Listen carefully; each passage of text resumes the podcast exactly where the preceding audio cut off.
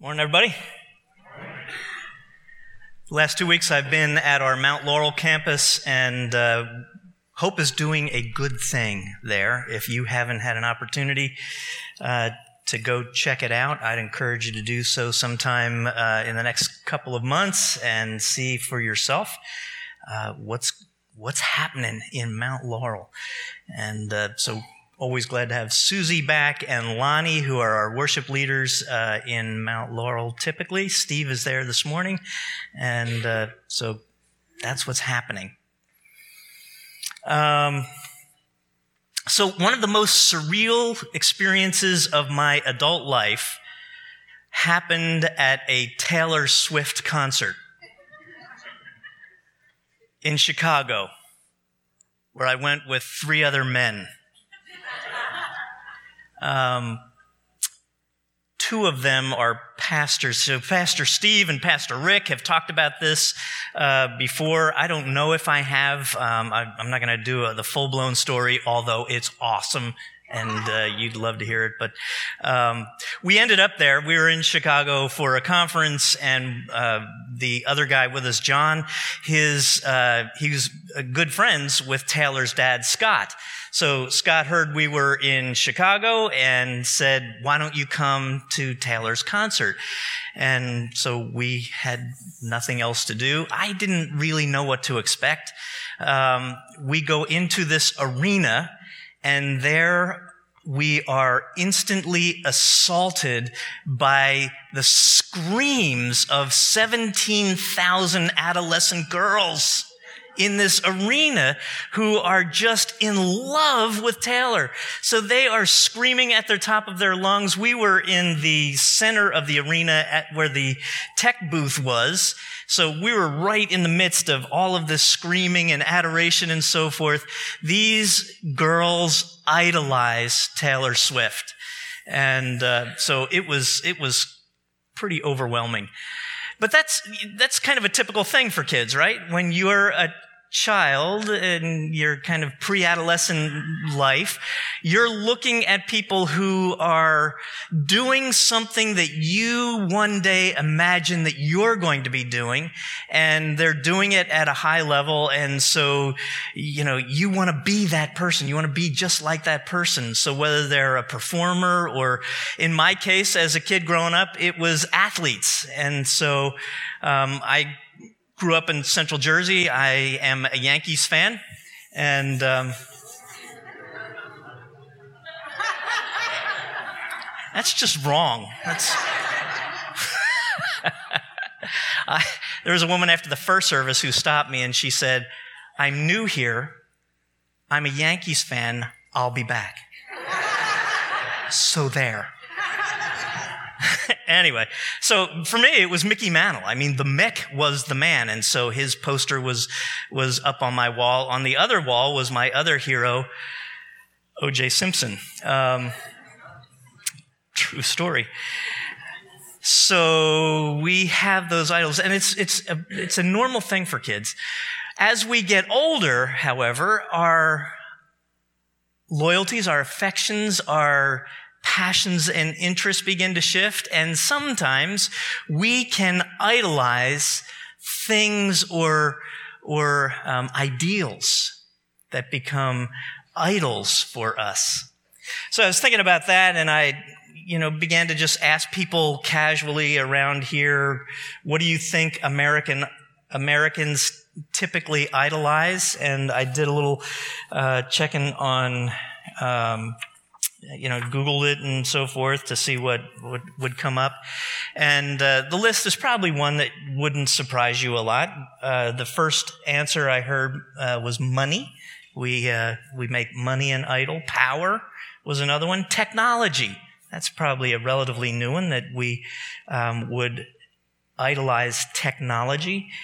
Sports person said sports, but not just professional sports, sports in general, and went on to say that they feel like at times we sacrifice our kids on the altar of athletics. Like, wow, that was heavy. Um, on the web, I saw one who listed the past as something that we idolize. We create these um, illusions of what the past was like, not really full pictures of all that was going on in a particular era. And so we create this kind of gauzy image of something in the past, and that becomes a kind of idol for us. Now, an idol, as you may guess or imagine, an idol is anything that we are extremely devoted to or worship. It's an object of extreme devotion or worship. Now, as followers of Jesus Christ, we are called to worship the one true God and to put aside idols. And our faith, which is connected all the way back to Abraham, where we are introduced to the one true God, and that is who we are called to worship and none other. Now, it's important to recognize that we are to worship God not because God needs our worship. We don't have a needy deity, you know, that just is in need of people bowing down and worshiping. But we are designed, we are created for God and to worship. And when our worship is misdirected, it gets directed somewhere. We have to worship. We need something that is greater than ourselves that we feel a deep devotion to or worship. And so if it's not the one true God, then it will be idols we will find something that we're going to worship. The problem is when we worship the wrong things, when we worship idols, they don't stand the test of time. They may provide some, some need that we feel, some desire that we may have for a period of time, but they will always fail us. O.J. Simpson was not one to idolize, right? Money, power, nostalgia, whatever it might be, will always fail us. It is only the one true God that stands. So why all this talk about idols? We've been in this series that started right after Easter. We're calling after Easter. What happened following the resurrection of Jesus? What happened in the lives of his followers? And then what did those followers do as they went out into the world and literally changed the world? And so we looked at um, the road to Emmaus and the two guys on the road to Emmaus and the transformation that took place in their lives. And we looked at, last week, we looked at Pentecost and how the Holy Spirit came and uh, had explosive growth of the church as people ran out in the streets and began to talk about Christ and invite people into a relationship with the resurrected Jesus. This morning, I want to look at a, a, story from the life of Paul. Now, this one didn't happen right after Easter. In fact, it was probably a couple of years afterwards, but it's instructive to us about how we, as followers of Christ, um, can share our faith in ways that might be effective so before I uh, go to the scripture, I want to just give you a little background about the Apostle Paul for those of you who may not be as familiar with him. The uh, Paul, who became known as the Apostle Paul, uh, was a guy who was highly trained and deeply devoted to the law. He was a Pharisee by training, and he was deeply committed to obedience to the law as a way to express his dedication to God. This was a guy who was passionate about it. It wasn't just because he was trained and had the education. It wasn't just because he um, was a Pharisee, had the title, and so forth. This was a passionate guy about the law. And when he heard about these followers of Jesus and the teaching of Jesus and so forth, he was convinced that this was heresy. And he didn't want Jews to be misguided, misdirected by this false teaching from Jesus and his followers. And so he, after Jesus' death, was passionately pursuing these Christ followers in order to eradicate them.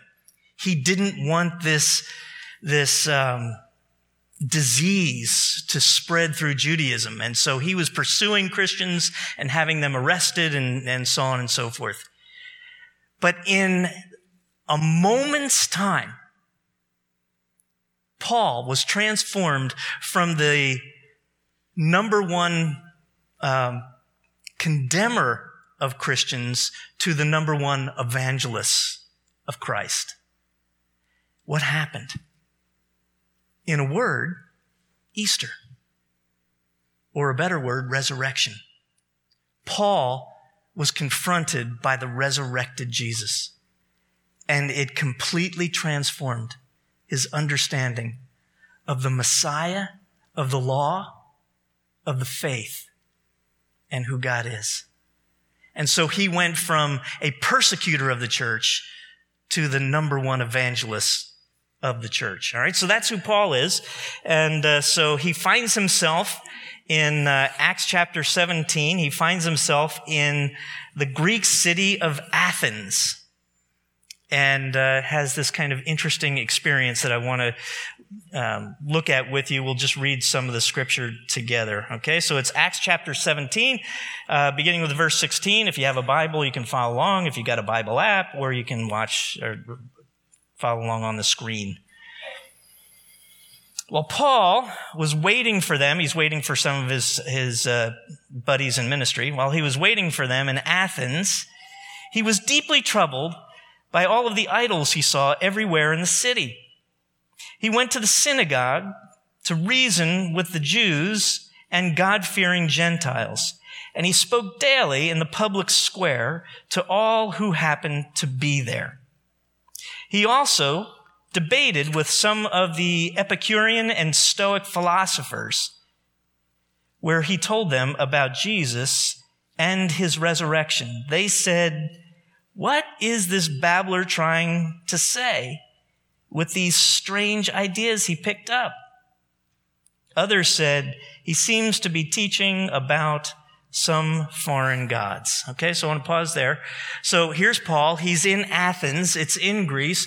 It is this kind of center of philosophical um, discussions and training and so forth. All of the big philosophies of the day were uh, there in Athens in training centers and so forth. And all of the religions of the area would gather and they would have their own little, you know, uh, buildings and so forth where they would worship their gods and all around the city would were these idols wooden idols and stone idols and gold and silver idols all over the place. And Paul is walking around and seeing all of this. Now, what Paul's habit was, what his uh, uh, way of conducting himself, when he would go to a new town or city, he would first go to the synagogue.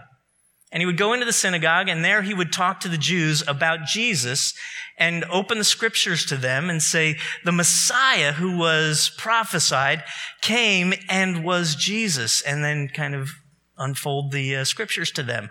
And many would believe and come to faith in Jesus. But he didn't limit himself to the Jews because he came to understand that the good news of Christ is for everyone, not just for Jews.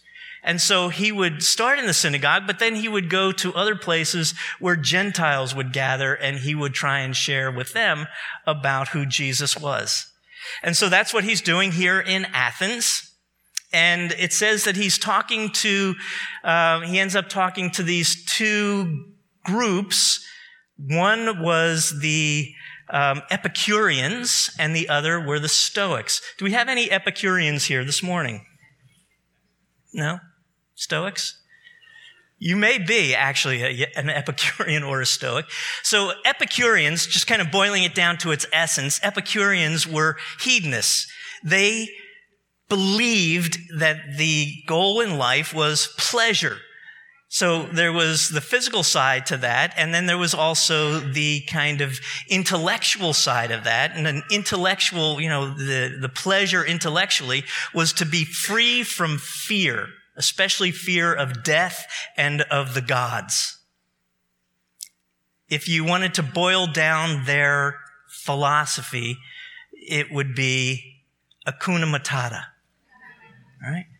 Our problem free philosophy. It was Hakuna Matata. It was this idea of we're here for pleasure.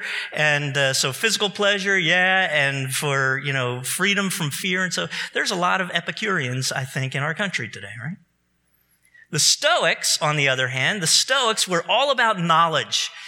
The goal in life was to gain knowledge and not worry at all about the pleasures of life or the worries or hardships of life. You gave no thought, nothing. You didn't care a thing about whether something was good. You didn't get excited about it. If something was bad, you didn't get worried about it. It was none of that. It was all about knowledge. Theirs could be probably summed up as life is hard, so suck it up, cupcake. That's kind of the Stoics, okay? We talk today about somebody who's Stoic, right? That means they're non-responsive. They're, you know, they don't respond positively or negatively. They're Stoics. So Paul is trying to talk about Jesus to the Epicureans and the Stoics.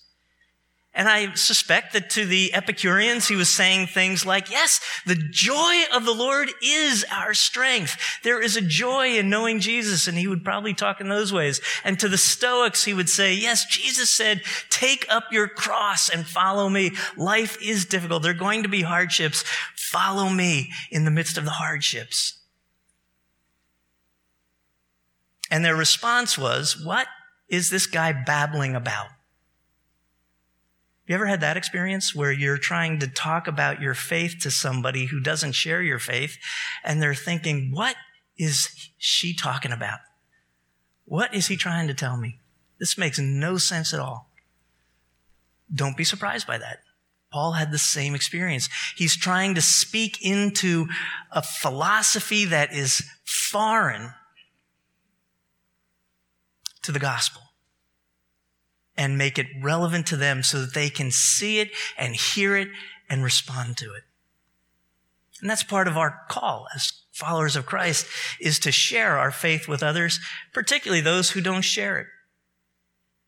And to contextualize it, to, to share it in a way that they can understand. All right. So let's continue on. So that's what he's doing. He's in the midst of uh, having those conversations. Uh, then picking up in verse 19, it says, Then they took him to the high council of the city. Mm, the high council of the city. Um, Come and tell us about this new teaching, they said. You are saying some rather strange things, and we want to know what it's all about. So at least they're curious, right? It should be explained that all the Athenians, as well as the foreigners in Athens, seemed to spend all of their time discussing the latest ideas. These guys would have loved TED Talks, right? This would have been a group that would have been doing TED Talks. Oh, you don't know what TED Talks are? Doesn't matter. Okay. Look it up and you'll find out. All right. So they're just interested in new ideas and, and so forth. So there's a receptivity there, which is, which is great. So Paul, standing before the council, addressed them as follows. Men of Athens, I notice that you are very religious in every way. I want to pause there. You are religious in every way. So remember at the beginning of the scripture, it says Paul is in Athens and he's bothered by the fact that there's all of these idols because we're not supposed to worship idols. So he, it's, you know, it's a problem for him. But when he actually gets to talk to folks, rather than going to the negative and saying, you guys are crazy. You've got all these idols and these are bad and, you know, they're evil and so forth. He didn't do that. He said, I noticed that you are very religious in every way. He talks about their idols and he, he referenced one in particular, an idol to an unknown God. So he starts where they are and affirms where they are. You know, I think this is an important part of us sharing our faith with others. That we affirm where people are, that we want to understand where they are before we're dialed into telling them where we are in our faith.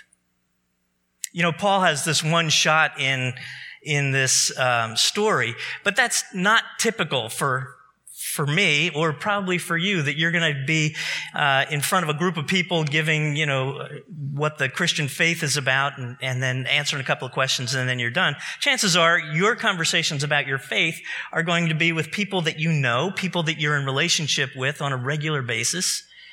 That's certainly the case for me. So what i like to do is when i'm talking about faith with somebody that doesn't share my faith is I want to know about what it is they believe.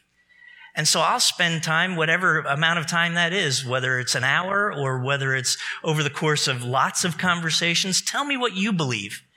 Tell me how you've come to that belief. What do you think about, what do you think about God? Do you believe in a God? Why or why not? And what do you think that God's role in the world is? And, and just want to hear about their understanding of faith before I'm sharing my own. Because here's what I've discovered.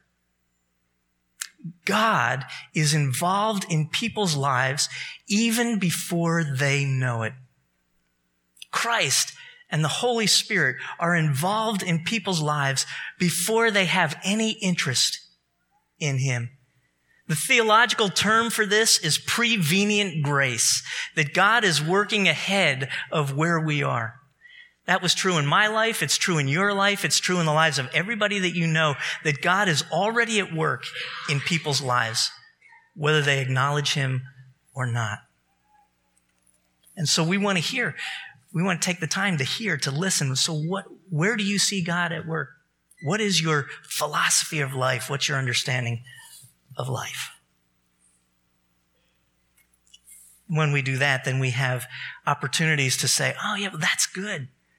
That's like what I believe over here. This is the way I would talk about that. Or, or I, I look at things differently than that. Here's, here's what I believe. Okay.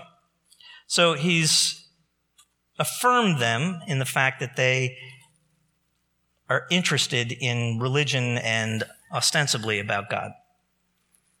Verse 27. Paul is now teaching them about Yahweh, the God of Christ. His purpose, God's purpose, was for the nations to seek after God and perhaps feel their way towards Him and to find Him.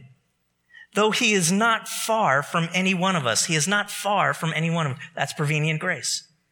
God is not far from anyone. For in Him we live and move and exist. As some of you, as some of your own poets have said, quote, we are his offspring. So here's Paul. I'm just pause here. Here's Paul's, he's talking to them now about, about his faith and he quotes their poets.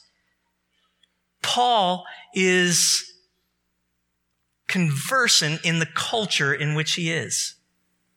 He understands the Greek culture. He's read about it. He's studied it. He is familiar with their poets so that he can have a conversation knowing where they're coming from. Really important for us that we understand the culture in which we live. So as I was reading that, I thought, well, so who are the poets today that people are listening to? And I don't know that poetry is all that big, but I do know that music is big. And the lyrics to songs and so forth is where people are hearing the poets. So I thought, well, let me go check out the Billboard Top 100. I know. That's how cool I am. So the Billboard Top 100, and actually I just wanted to look at like the top 30 or 40. I didn't want to go through 100 of these things, but um, I, I, it was interesting what I came across, right? So the number two song, number two selling song last week, I don't know when it changes, but the number two selling song when I checked this out last week was um, God's Plan by Drake. I mentioned Drake, so I must be cool, right? I, I know some of you are going, yeah, cool, Drake. And others of you are going, who is Drake? What's, The number um, 17 top selling song is titled Pray for Me by Kendrick Lamar. And the number 30 top selling song is called Heaven by Kane Brown. Three songs in the top 30 have a spiritual concept to them. They're not Christian songs by any stretch, I'm pretty sure. When it says explicit next to it, I'm not going there, but but here's the thing. They're interested. We talk a lot about, um, or I read a lot about the fact that the millennial generation is the least religious generation in American history. But they are still children of God. They are still wired to worship. They still want to meet God, whether or not they understand who God is or are worshiping some idol. They all have that within them. And it's evidenced in their, in some of their songs, right? God's plan. Pray for me. Heaven.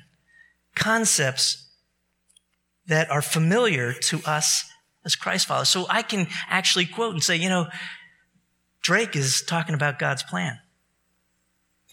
And in the song said, you know, and whatever. So you get the idea, right? We have to be conversant in the culture, understand the culture so that we can speak into the culture.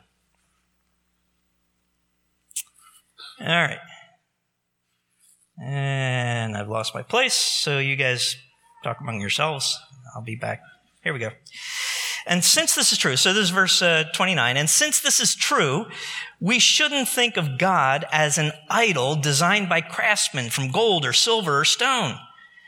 God overlooked people's ignorance about these things in earlier times, but now he has commanded everyone everywhere to repent of their sins and turn to him. See, he's pivoted now. He's now talking about his faith in Christ.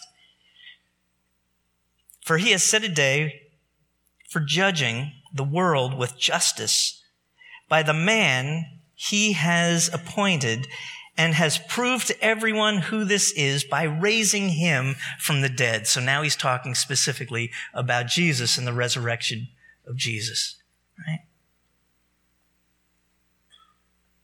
There are opportunities for us to talk about Jesus, the resurrected one. And we don't need to be embarrassed or ashamed or afraid of the reaction. It's our faith. Here's the reaction that, that Paul got. When they heard Paul speak about this resurrection of the dead, some laughed in contempt. Right? They laughed at the apostle Paul. Like, don't you guys know he's like written a whole bunch of the Bible? You're not, you're laughing at him? When people don't know what to do with something, when it's unfamiliar, when it's outside of their little box, sometimes the reaction is to just dismiss it and try to dismiss you. Don't be surprised. It's okay. God's got them. Our job isn't to convert people, our job is to share our faith. The work of the Holy Spirit will be the work in somebody's heart. We just tell the story. We just tell what we know in respectful ways so people can hear. So, yeah, some laughed, held him in contempt. But others said, We want to hear more about this later. That ended Paul's discussion with them, but some joined him and became believers. And then it talks about who they were. Some believed, some came to faith. What happened after Easter? The church. Men and women who had had the profound experience of faith in the resurrected Christ and found in that a new life, an abundant life, and the hope of an eternal life. And what was true for them 2,000 years ago is still true for us today. And that's our call and that's our challenge is to share that faith. So our city's not all that different than Athens, right? There are idols all around that people are worshiping in misguided kinds of ways. And we need to be students of the culture so that we can speak intelligently into it. Because as one of our poets said, Bob Dylan, you got to serve somebody. We all do. Whether we're serving an idol or we're serving God, we all serve somebody. And our privilege and our joy is to serve the living God, the one true God, revealed to us in the resurrected Christ, and to invite others into that journey as well. Knowing, friends, that as we do, the Lord will bless us and keep us, the Lord will make his face to shine upon us, and the Lord will be gracious to us forever and ever. Amen.